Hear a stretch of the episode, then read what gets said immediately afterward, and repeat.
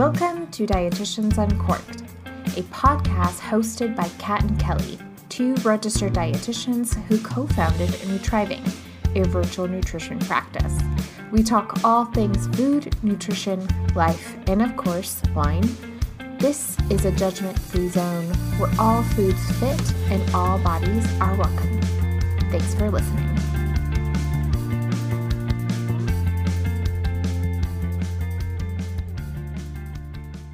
Welcome back, everyone, to another wonderful episode of Dietitians Uncorked. We are so excited you're here. We have a great episode today. We are diving into the topic of salt and kind of going through some common questions that we get about salt. We are going to end it with, I would say, the most common question that we get, which is Is there a best salt option? Should I be using mm-hmm. one over the other? So stay tuned for that. Um, before we dive into our topic, we also wanted to let you know that Kat and I have been working super hard on getting our group program up and going. So it's called Nourished and Empowered. It's going to be a three month group program that's kind of a hybrid of videos that we are recording for you to have on demand access to, paired with um, a component of an online supportive community and a few other mm-hmm. um, aspects. So we are working really hard to get that up, and we have information. We have a nice informational video on our website. So if you go to nutriving.com, you'll see a tab that says services with a drop down for our group program. So all the information is there.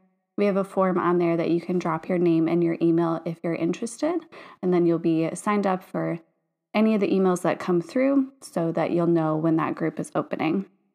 Okay, announcements out of the way. Um, now to the important things, right? Kat, what are you drinking today?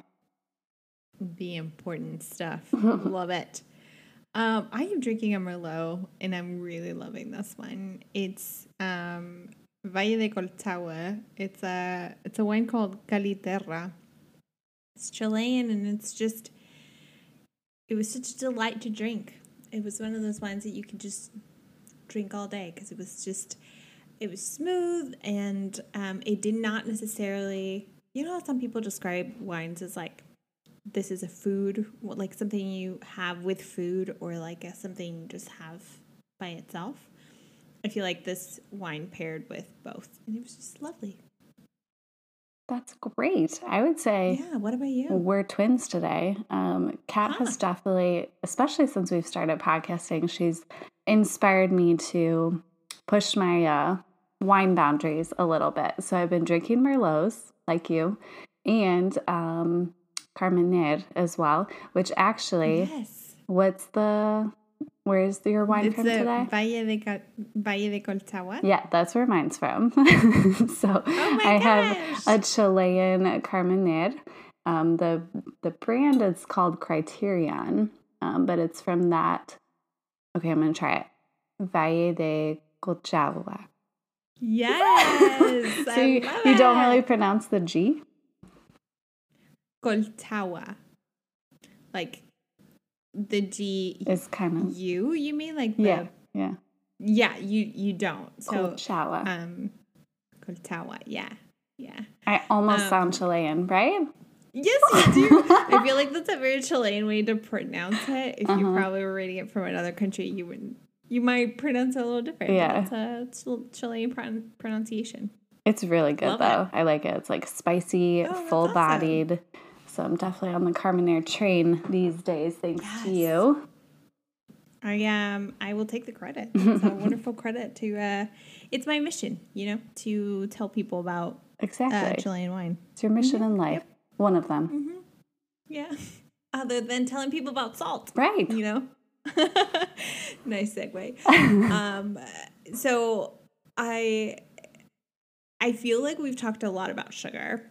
We have not really talked as much about salt. And I think there's many reasons for that. But one of the things I think that um, it, we get a lot of questions about or confusion, we really are trying to address most of them in this episode regarding salt. And so hopefully if you if we didn't cover anything, let us know and we'd be happy to address it. Um, we were trying to take the perspective of somebody a consumer rather than somebody who's in the field of health or you know uh, e- even just as like a somebody who likes to read research or look at the science behind it we wanted to just bring in the information that seemed pertinent. So let's dive in. Um, so what is it? I think there's a little bit of a confusion of salt and we call it sodium and you know it's confusing. So salt is a mineral that's composed of sodium and chloride um, the percentage is around 40% sodium, 60% chloride. Um, one teaspoon of, of table salt really has about 2,300 milligrams of sodium in it. Uh, a lot of people get confused about this because when we talk about reducing uh, salt, sometimes we say, you know, it's a, a low sodium option is this. And so there's kind of that confusion. So hopefully that clears it up a little bit. But the reason why we use salt is to add a little bit of flavor. It can act as a binder, a stabilizer, a preservative. This is why some of our canned products have things with salt in them, just as a preservative. Also, bacteria can't really thrive in a very salty environment, so it's one of the reasons why we use salt so much in our food. And we do need salt, you know, in our body. It serves for nerve impulses, muscle contraction, water and mineral balance. It's not like we're making this up like, oh, we don't really need salt and it's just something we add for flavor. We do actually need some sodium in our body, but we're probably all consuming maybe just a tad too much. So, when it comes to recommendations for salt, as Kat talked about, there are bodily functions that we need salt for nerve impulses, muscle contraction. We want that stuff to keep working, right? So, minimally, our consensus that we found when we were doing research for this episode is that we need about 500 milligrams a day of sodium just to do those baseline functions. Of course, we're going to need more food than that, right? There's salt naturally found in a variety of foods, and then we also have our added salt. So, most recommendations right now are centering around about 2,300 milligrams of sodium a day to limit, like not go above that threshold. And this is the level that's been established for most people in order to reduce mm-hmm. the risk of chronic disease when we look at what people are actually consuming compared to that number, the most recent data that we found shows that in the United States, most males are coming in about 2,000 milligrams over that threshold of 2,300 milligrams, and females are coming in at about 1,000 milligrams over. So, a good amount above that threshold, right? Which brings us at the end of this episode, we'll kind of touch on some common salty foods yeah, and foods that you kind of don't expect to have sodium necessarily or like that much uh, amount of sodium. And I think this is why we're doing this episode is because salt can be um, used as so many ways to like preserve food and we forget that we're probably consuming a little too much and it would be good for all of us to reduce it.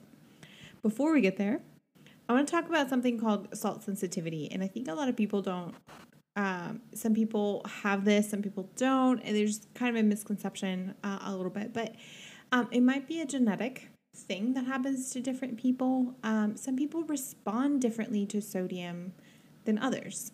Uh, this will also affect the way that salt might may influence blood pressure. Um, in their case, some of these people just have kind of an abnormal kidney reaction to salt, meaning that they retain most of the salt compared to other people when some people just sort of flush it out.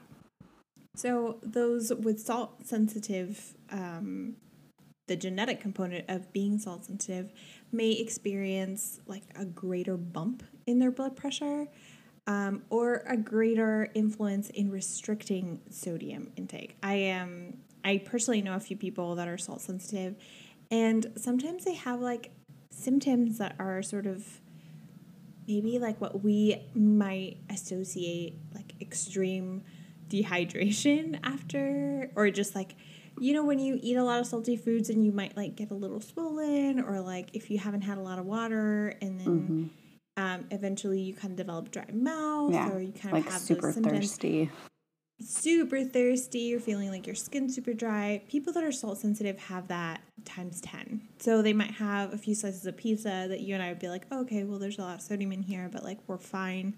These people might have these symptoms shortly after consuming that, and they know they know they have to consume more water in order to counter that out. So that's kind of an interesting thing that it's important to note, um, especially if you're trying to limit sodium, and this is something that you have like you have noticed that your body responds a little bit more sensitive to salt, um, you might actually benefit like even more. Your body will respond even more to that sodium restriction. Yeah, that's a, a really interesting point that I, I don't think a lot of people are familiar with. And and truly there's no test. Like you can't go to the doctor and be like, Can I have a salt right. sensitivity test?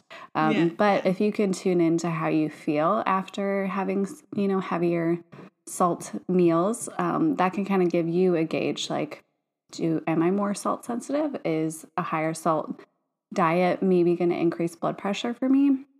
Like personally, I I don't think I'm crazy salt sensitive, but I will notice like the rings that I wear if I have a saltier meal, they will feel tighter. Like I'll go mm-hmm. to take them off mm-hmm. and it's a little bit harder, and then the thirst hits me. So, I definitely personally like experience some of those symptoms and given that I do have, you know, some genetic risk factors for blood pressure, for heart issues, that's something for me that's, you know, worth it to pay attention to.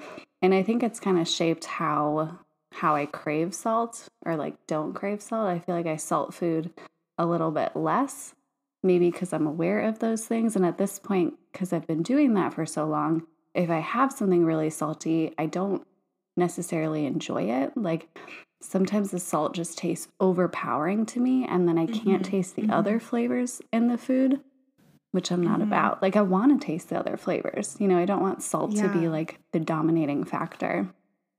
Yeah.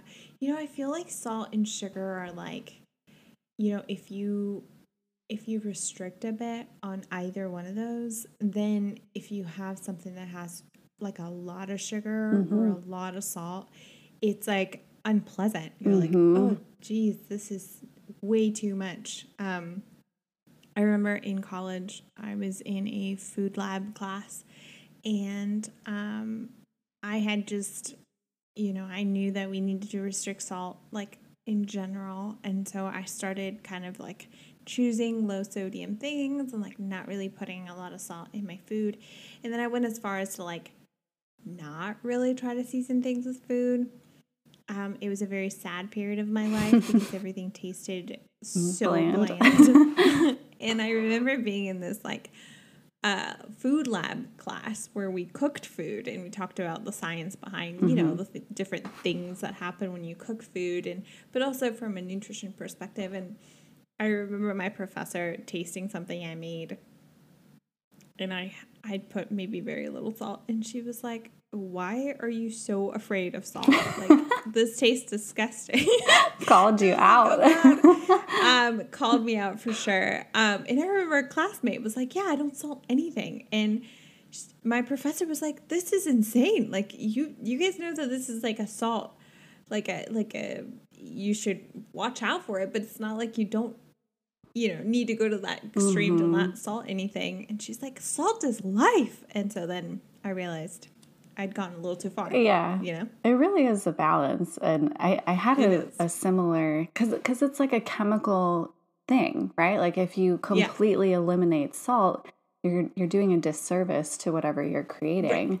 I had a similar right. class in grad school, like a food science class in my master's program, and the professor he was a chef and he was amazing. Like so many good nuggets of wisdom that he would drop.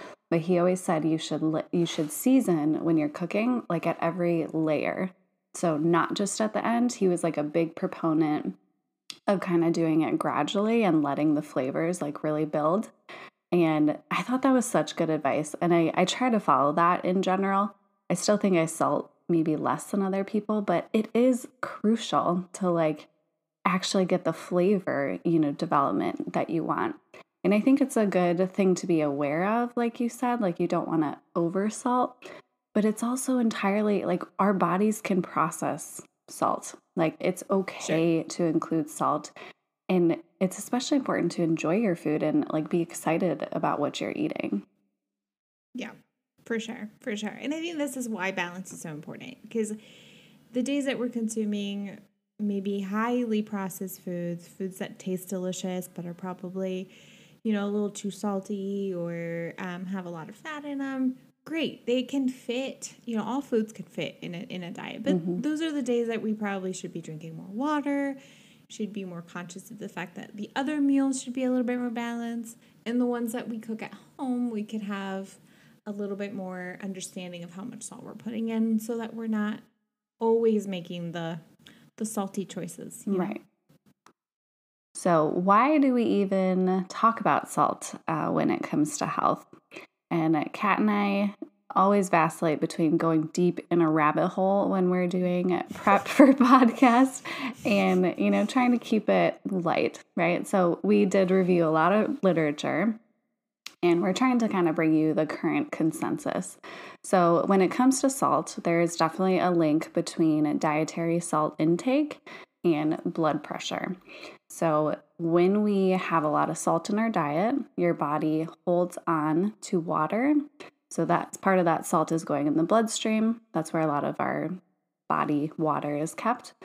And so the body will hold on to some water to try to dilute that sodium level just to kind of maintain balance of everything. Like all of the minerals in our blood are, are very tightly regulated, and salt is one of those. So if we have slightly more salt in our body, our body is going to hold on to water to dilute that and keep the level where it wants it when that happens, now we have more water that we're holding on to. So this translates into a higher blood volume. So literally like more liquid going through our, you know, arteries, our vessels. So you can imagine our, our vessels are one size, right? Think of like like a pencil, like skinny and long. And now we have more volume in there. So that's going to increase the pressure on the walls. So that is the link mm-hmm. between salt intake and higher blood pressure.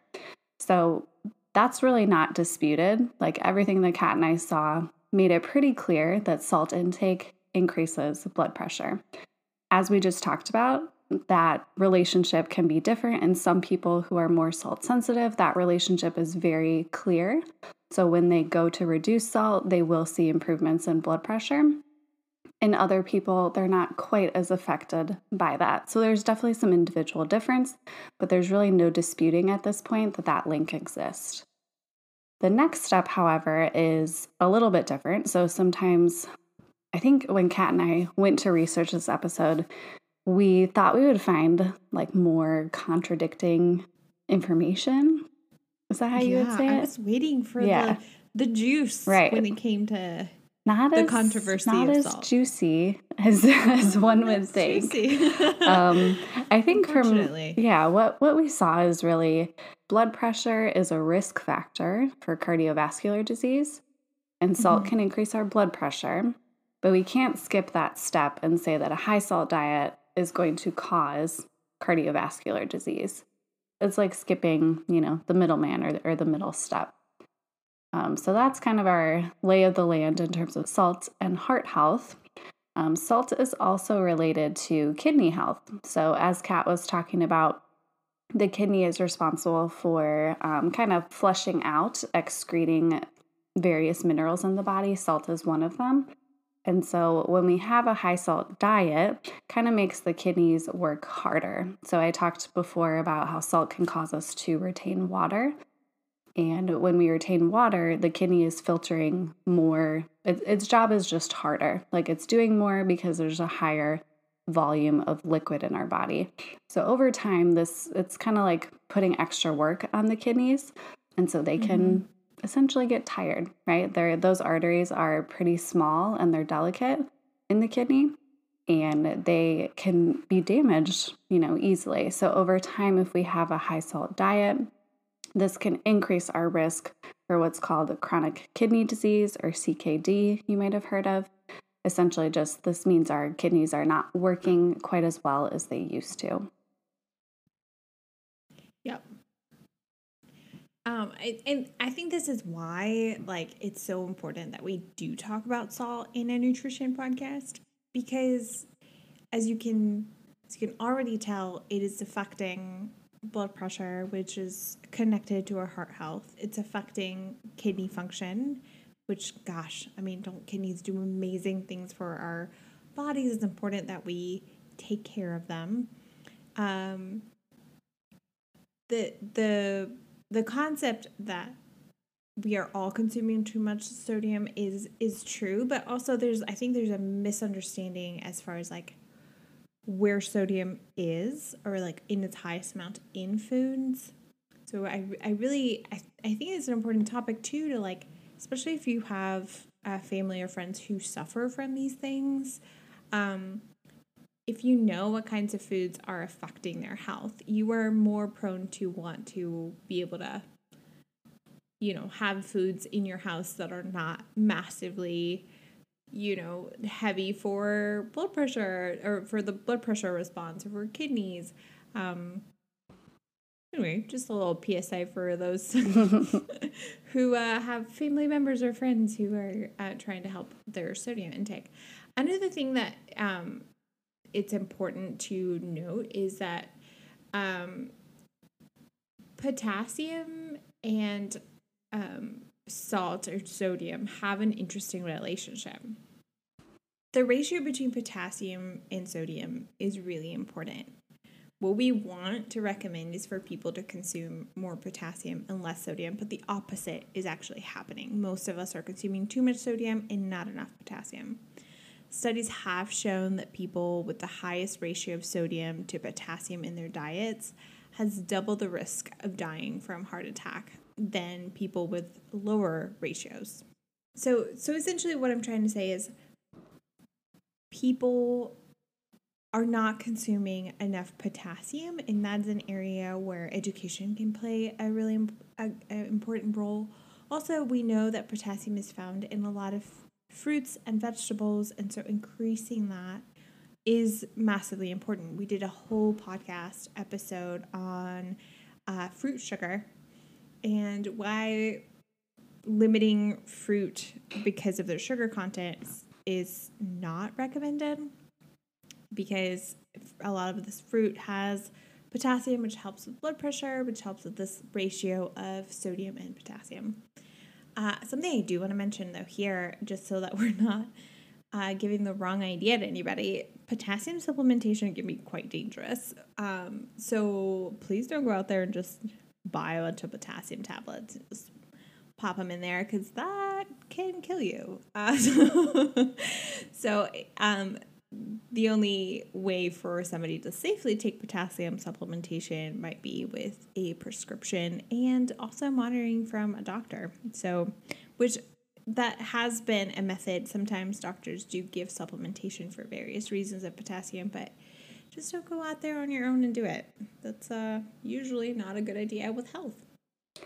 I'm pretty sure this is a very dark uh, fact to share, but I remember in grad school when we were learning about potassium, I am fairly certain that is what they give as a lethal injection is some form of potassium because it stops Ooh. the heart like at extremely high levels. That's a dark fact to share, but you Fun know, someone fact. out there might appreciate it. Yeah, don't do it. Don't don't go out there and Definitely. buy some supplement. Yeah, no. Yeah, just not a good idea. Just in general. Just eat the food. Uh, yeah, eat the foods. That's more fun anyway than taking pills. Uh, okay. The next one is salt and calcium balance, and this might be important for somebody who uh, might be more concerned about bone health. Um, postmenopausal women uh, in in really in younger ages calcium becomes an important mineral to watch out for and something we do know is that high salty or sodium diets tend to increase how much calcium we're flushing out in our urine and although there aren't studies that can connect necessarily a high sodium diet to osteoporosis directly, there is that middleman that we can associate high sodium diets to uh, elevated excretion of calcium. Uh, so, something just to note, it is important also if we are watching our sodium, one of the reasons might be so that we're not flushing as much calcium through our urine, we're able to retain it for the purpose of bone health. There's some discrepancy there. Some studies do say that our body is able to sort of keep some of the calcium in other ways, increase absorption, increase retention for our bone health. Um, but we do know that high sodium foods do cause an elevated excretion of calcium in our urine, which, you know, if you know anything about calcium, it's just one tricky mineral. Mm-hmm. It like doesn't want to stay around, which is really unfortunate for most of us. All right, so let's talk about these sneaky salty foods that you can find um, in places. So I'm going to go first. Um, this is one that I find um, that I forget. I forget that you can find a lot of sodium in these things, which are soups. If you're using stock or some of the seasoning things that you might need to use in order to make a soup at home, or if you're purchasing the soup somewhere else that's already pre made, oof, boy, those can have like easily over 600 milligrams Mm-hmm. of sodium. Yeah. Oh, at least Um, we can rack it up. Yeah, um, it, depending on the portion too, Mhm. but um, and they don't necessarily taste super salty. That's the thing about sodium. You know, it doesn't, especially in a soup when you're drinking it. mm, Mm-hmm. Another one is lunch meats. So any kind of, you know, turkey, ham, salami, etc. Any kind of sandwich that you're getting that has lunch meats tends to be pretty salty because again, salt is used as a preservative. So it's used in the preparation of those meats. And this is one that is easy to forget too, but every time I have Jimmy John's, I remember because I'm so fucking thirsty after I have a sandwich. Yeah, that's a that's a really good telltale sign when you've had something that probably has a lot of sodium Mhm. that you didn't think about. Is the the uh, sort of the cry for hydration Right. afterwards that your body might have? Jeff always thinks I'm being really dramatic, but I'm like, I need like a liter of water. I, that's I am salt sensitive to some extent because he can eat it yeah. and you know it's different. But I am like he's a camel, yeah, yeah. just need the water. Um, I I will say though, I have tried to keep up with your water intake. um, you're taller than me, uh, so it's not like I'm trying to like do the same. But man, can you drink a lot of I water, know, Kelly? I know. Like I can't. It's not normal. I cannot. My body like.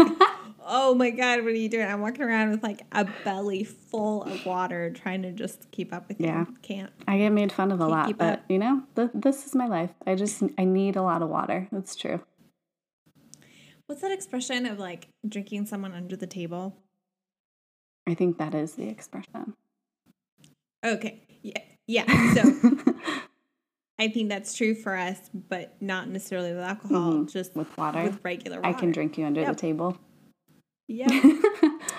anyway, pasta sauce, which usually pasta sauce is sweet. That's why it can be sneaky. It's in our sneaky list.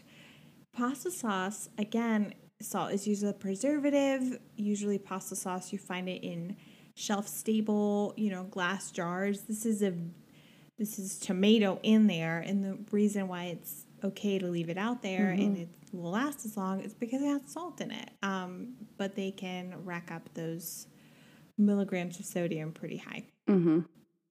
Yeah, which pasta sauce is a good staple to have on hand. You know, the fact that it does Yeah. last long is really helpful. Um, if you're, you know, if you do make a pasta sauce from like whole tomatoes from scratch, you don't need to put as much salt in because you're not preserving it. But if you're canning Right, it, right. you know, for it to be stored on a shelf, you really do need that that salt content to preserve it. Right.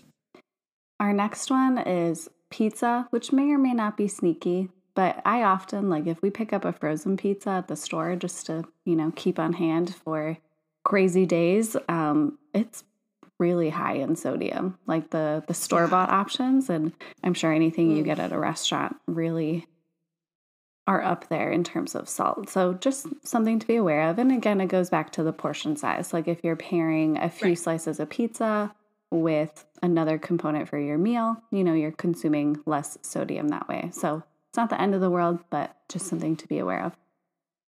Yeah. Salad dressing. I think the reason why this one's sneaky is because there are some salad dressings that might have like per serving, you know, a tablespoon or two tablespoons, it might have like 10 milligrams of sodium or 620. So massive difference mm-hmm. depending on the type of salad dressing. Again, just to make them shelf stable, which is a good thing. We want to have available foods, something that helps you get your veggies in uh, to be able to last longer. But it is a good idea to look at the back of the label, especially if you're someone who has family that has some issues with blood pressure, or if you have family that has issues with kidneys, or you're just trying to watch your overall health and you've realized you kind of have a lot of um, high sodium foods that you're consuming often, it might be a good idea to look at the label. Mm-hmm. Next one is frozen meals, which probably isn't surprising to most people there are so many options on the market at this point that yeah. you know I don't think it's a given that a frozen meal is going to be high in sodium. I think it was that way for a while, but the industry mm-hmm. has really expanded. So there's definitely choices at a variety of sodium options. But you know, if you're picking up frozen meals, it's just something to maybe pay attention to. As Kat just said, especially if you are, you know, trying to reduce sodium, if you have some other risk factors, that's a, a good thing to pay attention to. Yeah, and the thing about frozen meals is when they're trying to market to you like why you should purchase this frozen meal, there are so many things that they're throwing at you mm-hmm. that we get mm-hmm. sort of confused, right? So it's like it's lean, it's low in, mm-hmm. you know, uh, fat. Yeah. It's gluten free. 20 grams of protein. it has so much protein. And so you're like, uh, okay, this looks good because it has, you know, higher protein, it has less saturated fat, it's uh, gluten free, it's organic, it's whatever, and it's pretty. And then you look at the back of the label and it's like a thousand milligrams mm-hmm. of salt for one serving. Right. And then you're like, well. Yeah. Which, would, if we go back to that recommendation at the very beginning that we talked about, like 2,300 milligrams, kind of a good target for a day, you know, a thousand for one meal, you're already close to half. So it yeah. can definitely add up. Yeah. Yeah. Pickles. Love them. I don't think that's surprising, but we love them. You know, I used to not like pickles. Really? Yeah. I used to be the person who gave every somebody at the table the pickle mm-hmm. because I was like, I don't like this. And now I love pickles. I do too. I love making them. So it's just like a, a little kitchen experiment.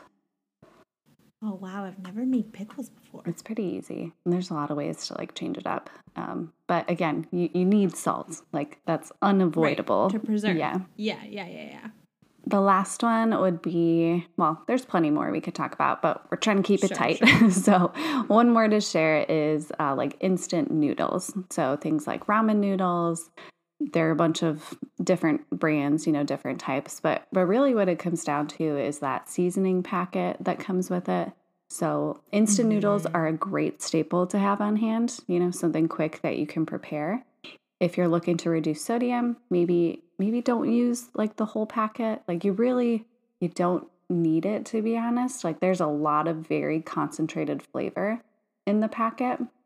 You could cut it in half you could just, you know, use part of it, but that's a way to reduce the sodium and then add other stuff. Like, I don't know about you, Kat, but if I'm using an instant noodle situation, I'll usually cut the seasoning packet in half and then I will add like frozen peas in there, like saute mushrooms, throw edamame in there, like other foods that are something spicy, like put a chile in there or something, just to give it more complexity instead of just a sodium bomb.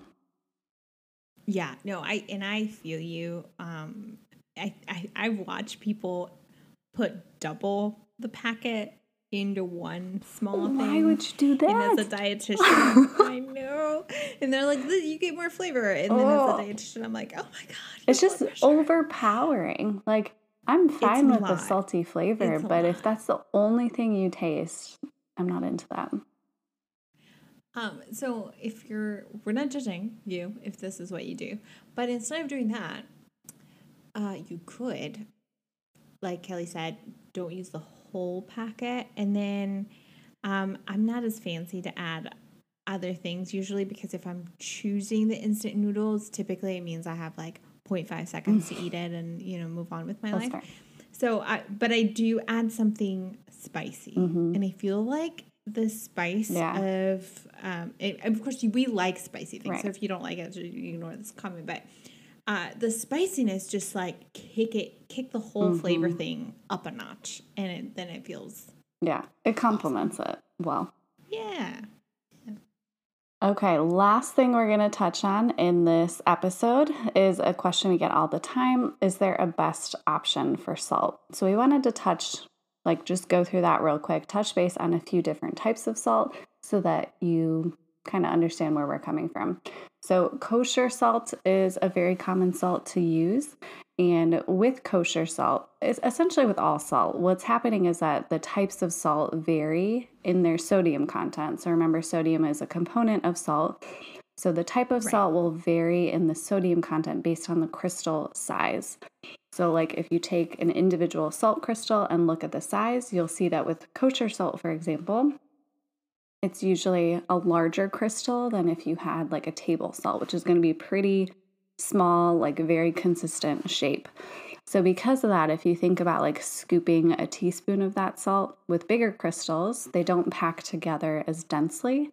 So, that means you're going to have less sodium in a teaspoon of kosher salt, for example, which is a larger crystal size, than you would with a teaspoon of table salt, the smaller crystal Right. size. There's also differences depending on the brand. So, for kosher salt, for example, two of the big brands are Morton kosher salt, like in that blue box, and then Diamond kosher salt. And in preparation for this episode, I was actually looking at a few of my cookbooks. Um, Kat had gifted me this amazing dessert book called Dessert Person. Love it by Claire Saffitz, I think is how you say her name. Yeah. Yes, I'm a massive fan of Claire. So good. Yes, that book is really geared towards people who love cooking but don't necessarily love baking, which is me to a T. And it it is wonderful. Like highly recommend if you are trying to get into baking and, you know, just aren't there yet. Her book is I guess that's not the topic of this pod episode, but it is truly amazing. Um, but that book, We will do a promo for Claire's yeah, book right. Any day. Yeah. That book, as well as Chrissy Teigen, is another cookbook author that I am obsessed with. I have both of her books. I think she's coming out with a new one. Um, but both of those authors, who I highly, highly trust with kitchen advice, kitchen adventures, um, they both talk about the differences in the brands. So, Morton kosher salt has more pebbly crystals that pack together more densely than the Diamond brand. So, that means that a teaspoon of Morton salt is actually saltier, it tastes saltier than Diamond crystal salt. So, both of those cookbook authors recommend that if you use Morton, so their preference is Diamond, that's like their gold standard. So, this is the less saltier uh, type of kosher salt. So they both recommend using that, and they say if you use Morton, you should reduce the salt content of your recipes. So Claire specifically says reduce it by half to account for the difference in, in the brand types and the density of the, the crystals. Chrissy Teigen advises start by cutting by a third. So it's pretty drastic. Like, especially in baking, you know, that's if you skipped over that intro part of the book, you're fucked right? Like those those are big differences.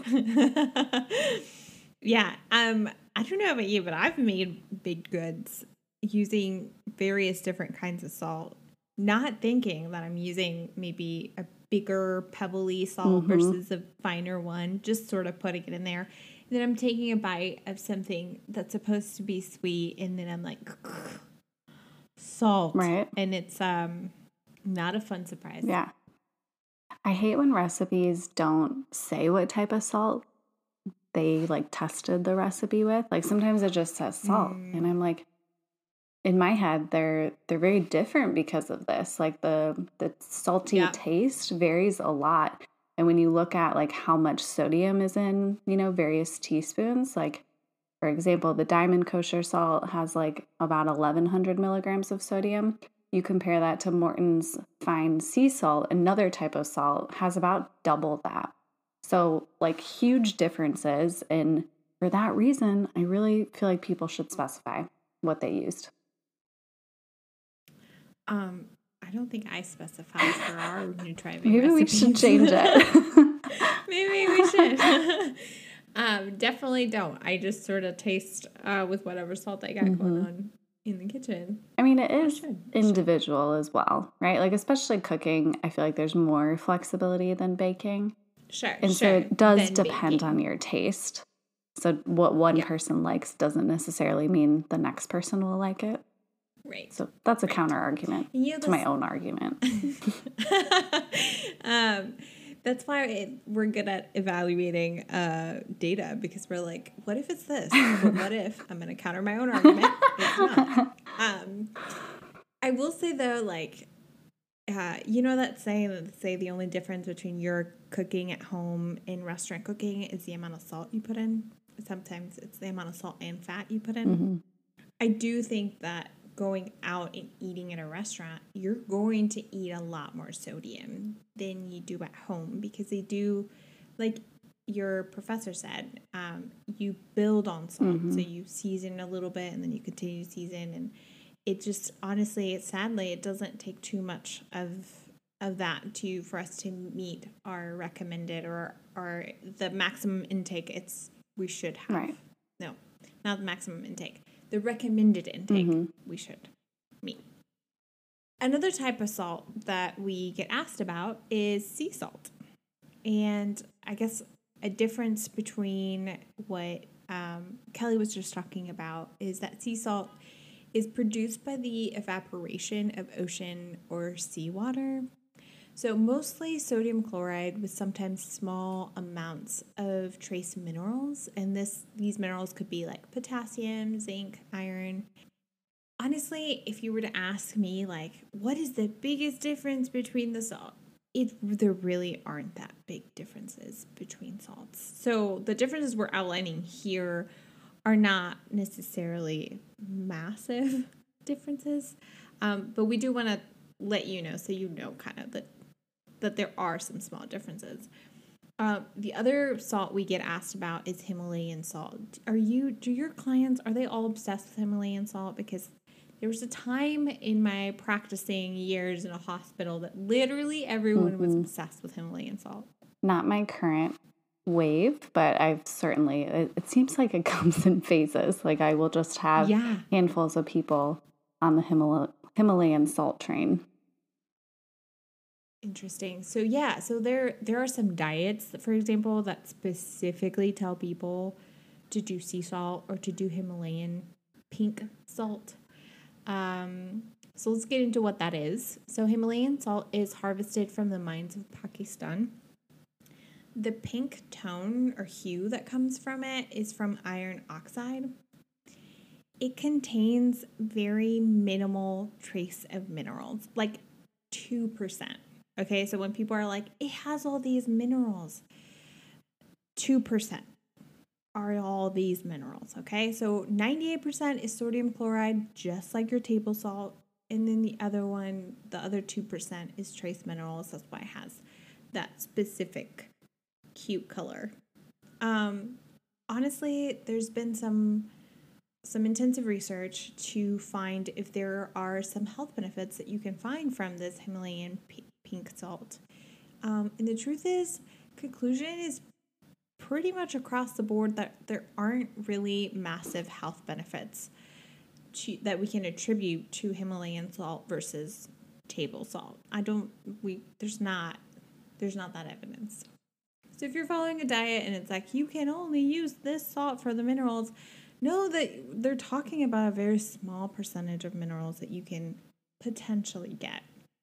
There was a research article that like wanted to get like the real Himalayan salt. So like they actually went to Peru and got a sample from this Himalayan salt in Peru that had this pink tone hue in it, and they shipped it. This article was from Australian um, research lab, and they like shipped it and analyzed it to see like whatever, and they realized the benefit you could potentially get from these trace animal at, at ugh, trace elements was overshadowed by if you had to, if you consumed enough of them to get these trace elements you would have to still consume a lot of sodium. So then it was like not benefit beneficial for anybody because the benefit was outweighed by the negative effects of sodium in the salt they also analyzed some of the granule, granules granules granules mm-hmm some of the granules of the salt, and some of them contain uh, over the amount of lead that we consider safe for human consumption. So it's trendy, but potentially not for everyone to go crazy about because it's just salt. Another type of salt is just your your regular table salt. So, especially in the states, this is usually iodized table salt. Iodine was actually added to table salt in way back in 1924 as a strategy to prevent goiter and hypothyroidism, which are both conditions that are caused by iodine deficiency. So at this point, most of our table salt is iodized. And compared to the other specialty salts that Kat just talked about, the Himalayan salt, your sea salts, um, table salt is more highly refined. So any you know trace minerals that are found any impurities are basically removed, and it's essentially just sodium chloride. Um, usually, you have an anti caking agent as well, just to make sure if you ever like had salt for a really long time, you might notice that clumps could start to form um, if, yep. if you have a type that does not have an anti caking agent. So you might see that on the label as well. Um, but again, these crystal sizes are very small. So this is like a very uniform salt because it has been kind of processed a little bit more to remove those impurities. Uh, something in the marketing strategy that some of these salt, as I was looking oh, I love through, this one. some of them say non-GMO salt, and God, it. I don't get it. Like uh, the marketing sneakiness that's trying to be like, oh yeah, we're healthy because this is a non-GMO salt. And like, if you don't know, or even if you don't take a second to think about what they're saying, you're like, oh, okay, like kind of like organic, or it's like clean or less toxic. I don't know what people associate with non-GMO are, but um, that doesn't make any sense. It's kind of like saying these apples have no gluten in them or they're cholesterol free potatoes. Like that is not a thing. Uh, salt is not an organism. So it does not have genetic material yeah. to modify. I we did go through a lot of information. Is there a best option for salt? No, you know, like we talked about maybe baking or like difference of sodium in them. If you're wanting to make sure that you're not kind of overdoing it you might pick one over the other. Um, some of these like himalayan salt or sea salt might have a different taste or texture to your foods but really as far as health benefits i don't think that there is a best salt to utilize. Mm-hmm. Price is also a thing where like some of these are like much more expensive than others but Anyway, we did go through a lot today. Um, we hope that it was informative in a way that you can make better decisions about your health um, and have more awareness of those sneaky salty foods. But as always, we want to thank you so much for tuning in and for listening. If you are new around here, we have a website called New Thriving. You can go on there and look at our services. Um, as Kelly mentioned, we have a group service coming up real soon. So if you're interested, drop your email onto the contact info and we will send you some cool information. Anyway, thank you for stopping by. And we care for you. We hope you're safe. Um, and we will see you next week. Bye.